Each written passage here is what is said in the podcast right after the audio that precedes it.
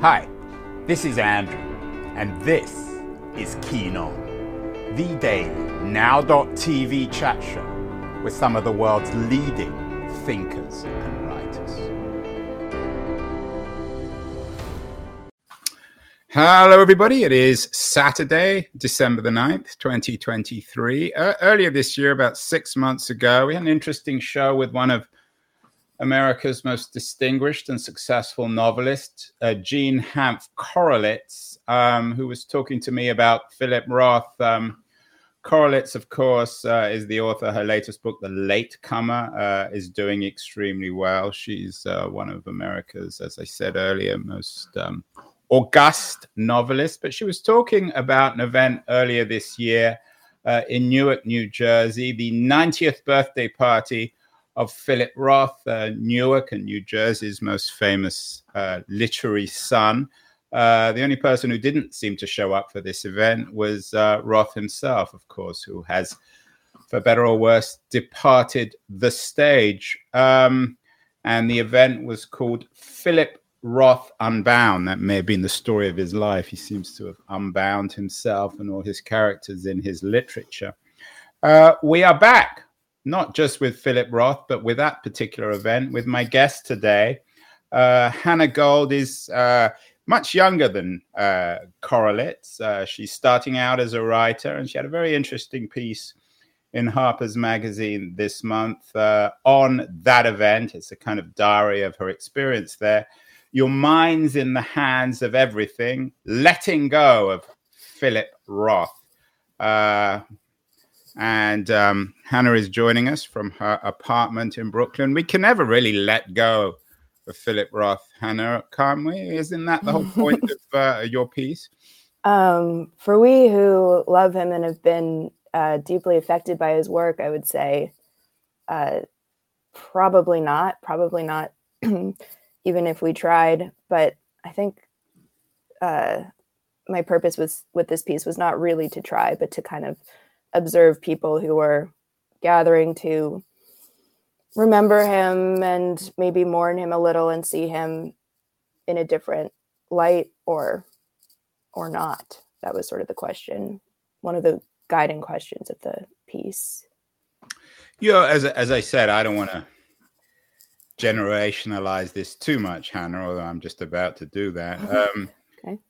you're obviously younger you're starting out as a writer um, many of the characters that you describe in your book are older, almost Rothian in their generation, people in their 60s, 70s, and 80s.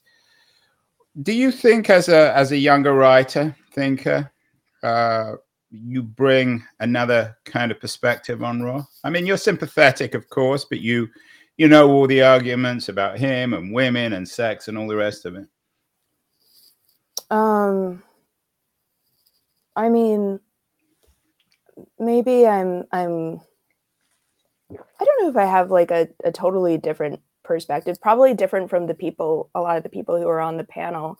But I think that like them, I've been very um, moved and seduced by his work and have a pretty, I mean, not as long as some of the people who were talking about him, but a pretty long relationship with him as a as a reader.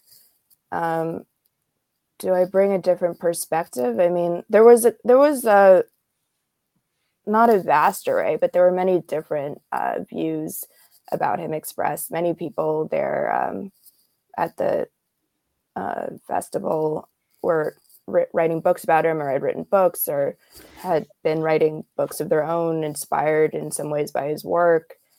So I think in that way, maybe they have a longer, more engaged uh, kind of take on his work but I feel like maybe you're getting at some sort of like fresh feminist perspective and oh i wouldn't dare go that area. I get myself into trouble hannah. Uh, i'm going wherever you want to go with roth. Um, I, I, mean obviously there's that yeah. element. Uh, I, I wonder whether you're slightly unusual in being if not a huge fan, I mean, you're certainly sympathetic, and the piece is in some ways very sympathetic to his mm-hmm. work. Mm-hmm. I'm guessing that you're not necessarily typical. And again, I don't want to generalize generationalize this too much, but you're not necessarily typical of your generation in literary terms. He's probably not the greatest hero um, no. of your generation. Is that fair? Literary? Yeah, I think. Well, one thing I kind of, one thing that a lot of people expressed to me, um, and it, like people who I kind of uh, was was running, bumping into, and speaking to on the side, and um, the that the people um, on several of the panels expressed too is that there was kind of this um, this trepidation, this worry that he wouldn't, his work wouldn't kind of find a foothold in the younger generations, and that that concern was kind of um, it was about people's personal uh, preferences and reading habits, but I think also like from a educational standpoint, like I talked to some academics uh, who teach, of course, and they were um, they were a bit wary about uh, teaching Roth about you know like the kinds of reactions their students might have, whether they would be kind of take offense um, or not uh, not want to be to be taught Roth. Like I think that because I don't come from an academic background and I haven't really observed um, a lot of that stuff firsthand. I, I, I believe it. I believe that there might be difficulty teaching students Roth. There might be difficulty teaching students a whole range of uh, literature. But for me, my personal experience was coming to Roth really early and uh, having him recommended to me by a very uh, formative formative high school teacher of mine. So, in that way, maybe my experience is atypical and not like representative. It's really hard for me to know because I talk to people who a lot of them are writers and they kind of skew towards towards Roth. Um, yeah, I assume you haven't been blacklisted by your your fellow journalists and writers in Brooklyn. Many of them, of course. Um, where are we, uh, Hannah, in the history of Roth studies and Roth analysis and Roth memorabilia, and above all else, m- m- Roth uh, reputation? Are we at the high point, the low point? Has he disappeared hmm. in uh, 2023? I mean, aside from the event in in Newark uh, earlier this year, which you write about, where does he stand in the pantheon or sit? Or is he outside it now? Again, I can't really answer from an academic perspective, but I think in terms of like popular culture, he's still extremely well known, well regarded.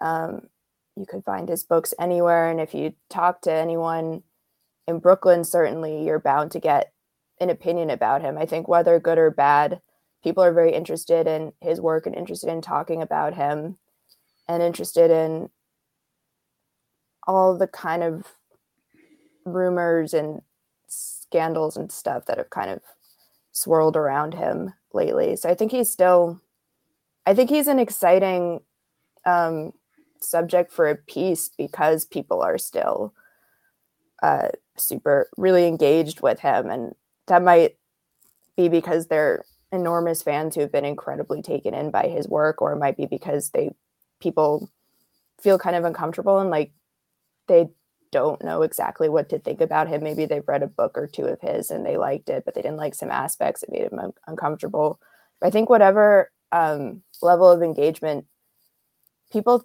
tend to be now some people probably just like couldn't care less and that's most people but i think in terms of people who like you know are reading widely and um, have read his books at some point. I think he's pretty maybe not a high point, not at the height of like, you know, it's not like the American trilogy is coming out right now and everyone is reading his work and he's reading all and he's um, winning all the prizes. But I think I think the legacy is is strong. Yeah. the Wikipedia page of Philip Roth, which I'm sure has a, a, million people arguing about what should and shouldn't be said, has this incredible photo of him. It looks like a movie star in the photo, and I'm sure that yeah, it's an amazing photo. Um, in, a, in some sort of fur coat, um, looking very dark and handsome and dangerous. What do you think he was like, Roth? I mean, how would you summarize him in your uh, but, and, and, what was the difference between, or what's the difference between Roth, the real Roth, if there was a real Roth, Philip Roth, and the Roth of his fan boys and girls who you bumped into in Newark earlier this year?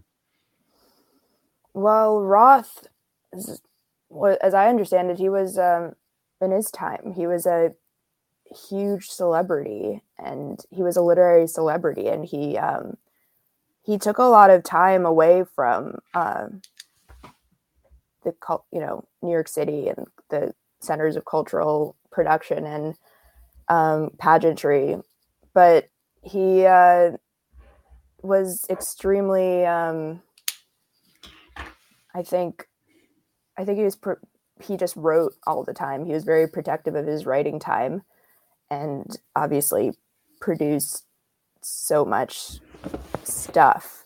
Um, so he was just like a guy who wrote, and then he also had this kind of like wild, um, tumultuous uh, personal life that uh, a lot of people, I think, rightly associate with like uh, being sort of sexually promiscuous and things like that. His fans, I mean, now his fans, or the people who I encountered at this uh, festival, a few of them are like were younger um, attendants and academics and stuff, but a lot of them were uh, on on the older side, maybe like the 65, 70 plus crowd. And um, I think regardless of age, maybe there's something like uh, the fans identify, I think, with his sort of um, whether they're conscious of it or not, with his sort of like need for affirmation and um, need for uh, success and his and his brilliance. Like a lot of people, I think, a lot of people are brilliant. A lot of people think they're brilliant, but not everyone has the success that Philip Roth had. And I think a lot of people, because of for a lot of other reasons we could get into, like the way that he writes so directly with his um, voice so unmasked to the reader have these really um, they they feel kind of like close to him for reasons that might not uh, be apparent in like the rest of their lives is my sense to psychoanalyze we are speaking philip roth this morning with hannah gold the author of your minds in the hands of everything. a very interesting and beautifully written piece uh, in Harper's Magazine uh, on her experience at the Philip Roth Unbound 90th birthday celebrations in Newark, New Jersey earlier this year. Uh, you mentioned uh, in the piece, uh, Hannah, that, or you quote a piece from um, Roth that he wanted to possess his readers. A lot of the controversies about Roth the literary controversies inside and outside academia are about power. Um, he, of course, was a powerful figure. He wanted to possess his women, he wanted to possess his readers. Um, is, is, there something essentially about Roth in an old fashioned sense? Is it really his writing is about power, the power of one over other, power of men over women, the power of the author over their reader? Hmm. I mean, power is an interesting word because I think he's like someone who's like I often associate the word power with like with politics, and I think he was someone who was a little um, slippery about politics, and his focus was on writing perfect sentences. He was one of those people who kind of like made it made a distinction, I would say, and didn't want to every didn't want to be read politically a lot of the time, especially by women and his young um, female students. Uh, but I think power is uh, certainly baked into uh, everything that he I think he was conscious in his own life, let's just say, about um, he had, I think, a kind of uh, uncomfortable and ultimately unsettled relationship with his sort of will to power. Like he, I think, wanted to be an enormous success, and he never kind of like relinquished that desire. Even when he achieved it, he kind of like wanted more and more and more. Um, and I think that was something that um, he struggled with a bit. But I think that I wouldn't say like above and beyond other authors, his work is about power. But I do think possession, that word, uh, comes to mind as the word that he used is extremely. Um, that was perceptive of him about his own work because I think that kind of like one-on-one relationship, one person possessing another, the author possessing a, a reader, um, you know, like, and the, I think that that was something he uh, was very uh, conscious of and very intent on, and that extended to his personal life. I'm not a Roth expert, but I always remember one story that he he stood while he wrote, and I wonder that was because he wanted to stand above his words, to be in control of his language. He wasn't That's equal funny. with his words, like a standing desk, or like he stood. uh, I think he, I think he had a, a, kind of an an early version of a standing desk where he wouldn't mm. sit; he would stand and write. I mean, he's obviously in a, a remarkably disciplined oh, right. writer. The, the bad back. Um, but in terms of his relationship with his language, was there was it a two way relationship, or did was he always possessing his own words too? I mean, did his words speak pos- back ever to him? Yeah, I mean, well, that was sort of one kind of metaphor. It was like playing with a little bit with them. I mean, I think that certainly uh, with the whole uh, Bailey scandal, which I don't know if we want to get into, but that was something that I kind of discussed it um, in the. You might mention it briefly. Yeah. Tell everyone yes. what it was about. So his um, his biographer Blake Bailey, uh, he hand selected him after having a falling out with his previous biographer, and he part of the reason he chose Bailey, who um, is you know very accomplished had written a bunch of other biographies of authors. But i think the reason that he chose bailey in particular was because he was very um he just sort of took roth at his word and was uh, very affirming of his views about women about you know his his life as he saw it. He saw himself always as kind of uh he saw enemies everywhere, which started, I think, when he, you know, got a lot of negative attention and a lot of uh, attention in general for Port- Portnoy's complaint. But that kind of like continued. And then Bailey was um, accused of, after Roth died and the biography came out, Bailey was accused of like, of grooming some of his former students and assaulting some some women. And there was a huge his publisher norton dropped the book and it was taken up again by skyhorse press. And it was just a um, it caused people to reconsider roth's work in the light of his sort of misogyny and his sort of inability to um,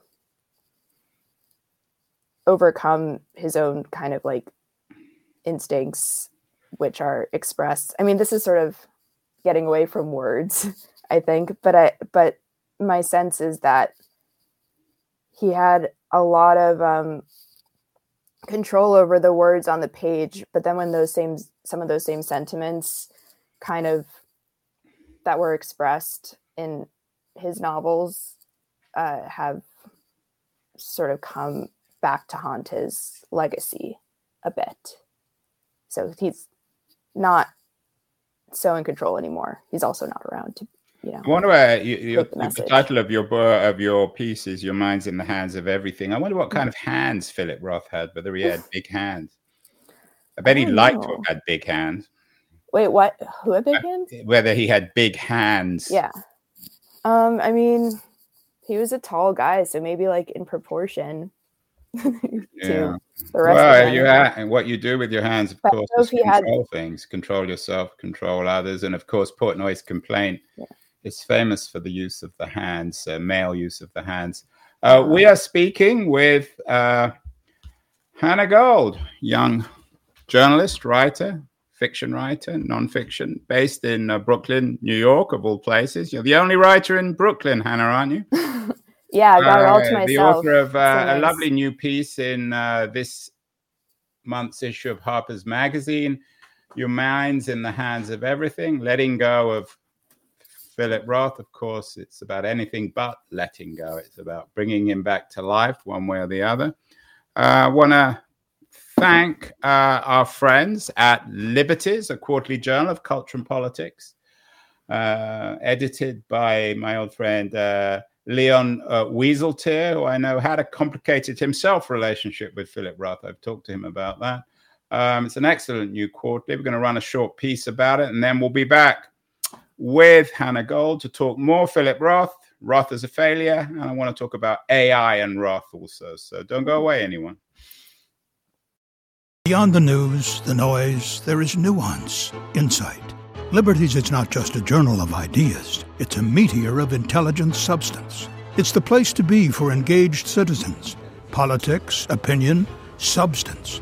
Liberties is a triumph for freedom of thought, a quarterly of urgency, of cultural exploration, of intellectual delight, of immaculate prose. It's invaluable. Subscribe now or find Liberties at your favorite bookseller. And you can subscribe to Liberties at libertiesjournal.com. We're speaking with Hannah Gold, the author of Your Mind's in the Hands of Everything, a, a, an intriguing new essay about Philip Roth in this month's issue of Harper's Magazine. Um, uh, we haven't talked books. Uh, and of course, Philip Roth is famous because he was the author of many books, everything from Portnoy's Complaint to The Human Stain. Uh, perhaps the book that most comes up in your piece, which I have to admit I, am not familiar with, I haven't read, is Sabbath Theatre. Tell us about this book and, and why it intrigues you so much, Hannah. Um, well, it's I reread it for this piece. Uh, I'd read it maybe mm, I don't know seven or eight years ago, something like that. But I reread it because um, actually they were putting it, it's up now. It's like up and running in New York. But there's they were workshopping a production of Sabbath Theater as part of the um yeah John one of the events. John John, uh, John uh, Tut, uh, Turturro is in it. Yeah. Um. So that was the reason why I I thought to to bring it. It's um it's the story of this like uh older kind of disgraced uh former puppeteer who is um, sort of fleeing all of these uh, catastrophes that have befallen him in his life. And it's written in a way that's it's very um, intense and kind of never never lets up. And it's very i i brought it with me because i wanted to reacquaint myself with it but also because I was just like curious how um, the text would be adapted into this into a play that's actually that could actually be performed and like um, wouldn't be the the book is very like interior um, very focused on um, Sabbath's uh, his name's Mickey Sabbath the protagonist on his um, sort of inner doom and downfall. So, yeah, I thought it would be a good idea to bring with me. I couldn't bring every, you know, Philip Roth book with me. And I figured I should read Philip Roth while I was in New York. Uh, I think they're puppeteers, of course. Well, they use their hands. It's back to the yeah. theme their hands. One of the, I think the Roth things felt, that, yeah. Um, sorry, uh, did you want to talk more about hands and puppeteers? no, no, no. I mean, he was certainly a talk anymore about puppeteer of he, he wanted to be a puppeteer. He was a failed puppeteer. And I think one of the things that comes out of your piece, which I really enjoyed, was the idea of Roth as a failure. Um, you note that uh, everyone complained there, all his fans, that he didn't win the Nobel Prize. You talk about his failure to be um, a, a scriptwriter. Um, so it's kind of ironic that uh, Sabbath uh, Sabbath theater is now being put on the New York stage when he could never get anything of his own written on on the stage. Do you think that um, Roth ultimately thought of himself as a kind of failure, and is that maybe what drove him? So productive, Mm. so prolific. Um, I think he always needed to prove himself. Um, I think that he wasn't satisfied with what he had, and I also think he had a great talent and a great kind of drive to to write. And it was almost like a almost like a sport, almost like a kind of like athleticism that he could keep up into, you know, old age. Um, I don't know if he i think he worried about failure i think he thought highly of himself and his work or at least that's how he spoke of it um, in interviews and stuff but i i don't think he was ever satisfied which I, is different from feeling like a failure but um, i don't think anything could have completely um, extinguished his lust for writing You've written about other literary greats recently Oh. departed. You wrote a piece about. that's actually not mine oh, that's not yours. That's the other No. Hannah Gold. yeah Oh my God, it's easy to get confused. But right I wonder whether um, there is for you a sense of nostalgia for these literary greats. I mean, whatever one thinks of Philip Roth, there's no one of his stature left now in the literary world. There may be the the Jean Hanff Korelitzes of the world, but they don't compare. They're not mythical figures. They're not central in our culture. Do you Um, feel as a as a younger writer that we should be slightly nostalgic for the glory days when the Philip Roth and the Norman Mailers, these big beasts, roamed the bookstores and the publishers? Well, I don't feel nostalgic for it. I don't think of them as beasts. I think of them as very flawed men who are, you know, uh, very talented and, and driven and given a lot of um, license where maybe some other people weren't. Uh, but I, I feel good about about literature now. I mean, I think there are, you know, there are plenty of of great writers with um, huge fan bases who are kind of obsessed with them. Like, think of someone like Zadie Smith, um, who also kind of bes- bestride the world of uh, letters and fiction. Um, so no, I don't. I don't feel nostalgic, but times have have changed for sure. Earlier uh, this week, we did a, another interview with someone who um, has a piece in this. It's the cover piece actually in um, in in Harper's, uh, the Hofmann Wobble by Ben Lerner, who, who we also talked about nostalgia, uh, and we talked about the promise of digital technology and its impact on the writer. What do you think Philip Roth would have thought of AI and the ability of uh, smart machines to replicate his work? Um, well, taking my cue from his fans, I don't think he would have liked it at all. I mean, I think he was very um, intent on the the craft of writing, the experience of it. That's how he spent his life. Uh, I you mean like things like um like AI writing uh, text for for Well, the ability to go into a ChatGPT, for example, Yeah. and ask it to write a piece like Philip Roth in the style of Philip Roth. I didn't do it for this particular piece, but one could.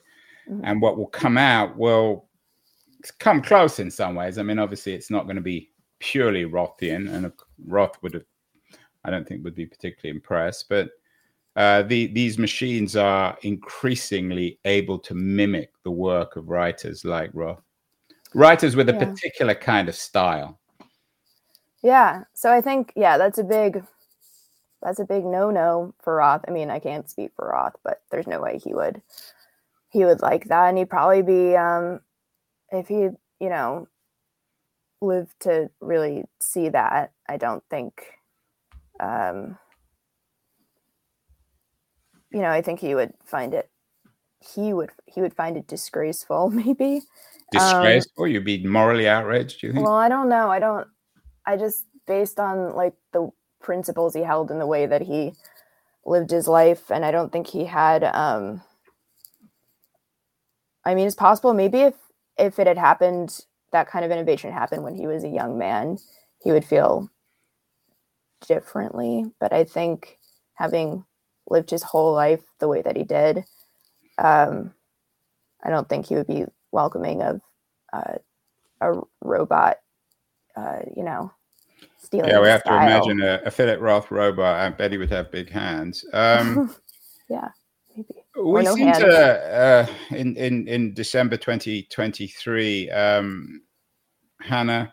Mm. We seem to be living, in a sense, in a Rothian moment. Uh, his one of his most famous books was *The Plot Against America*, reimagining an American history in which uh, Charles Lindbergh comes to power and America became an anti-Semitic place. The issue of anti-Semitism, of course, is enormously controversial in America after the Israeli invasion of the, the, the October events and then the Israeli response, the invasion of Gaza.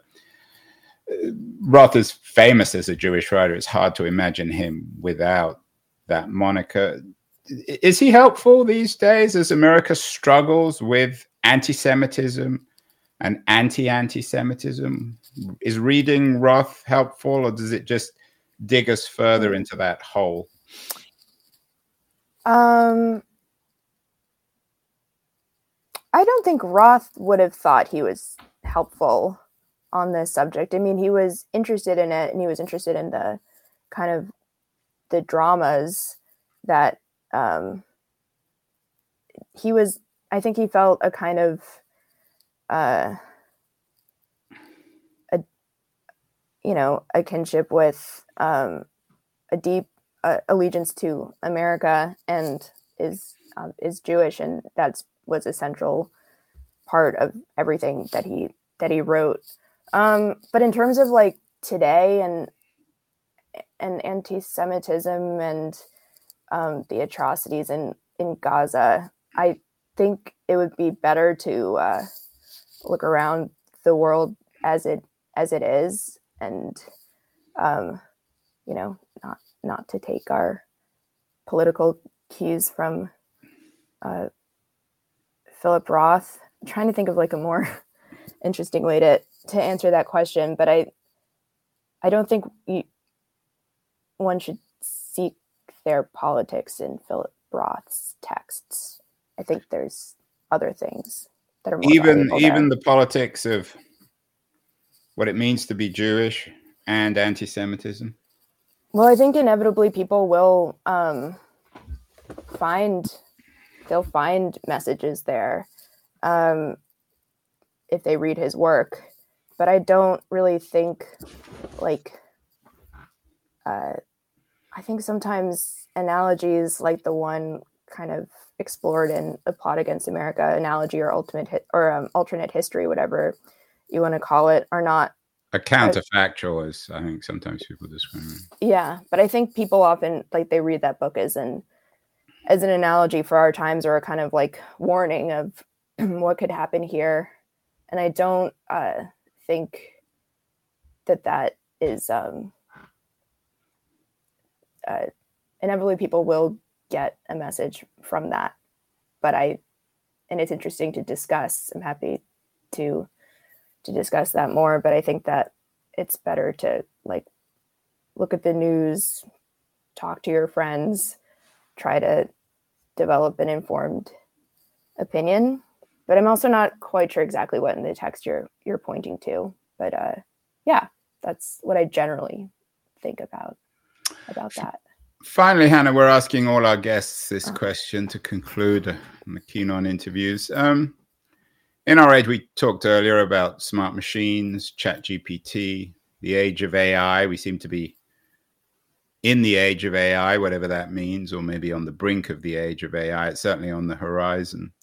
Um, as AI becomes, artificial intelligence becomes more and more central in our lives, what problem, in your view, would you like AI to solve more than any other? What do you think would be, if you could have one wish when it came to AI in terms of mm-hmm. solving one of the problems in the world, what would it be and why? Yes, very good question. Um, yeah, I thought about this, and I I uh, I don't feel like I have a lot of use for AI in my life as a writer, but I was thinking that um, it's been a really I like to do karaoke, and it's been a really long time since um, those karaoke machines have been updated. Like often the lyrics are way off, the um, images accompanying the lyrics are bizarre I don't necessarily want to change that aspect of it, but I think that maybe AI could go about doing their, um, you know, voice to text thing that they do increasingly well and could kind of fix the the karaoke problem.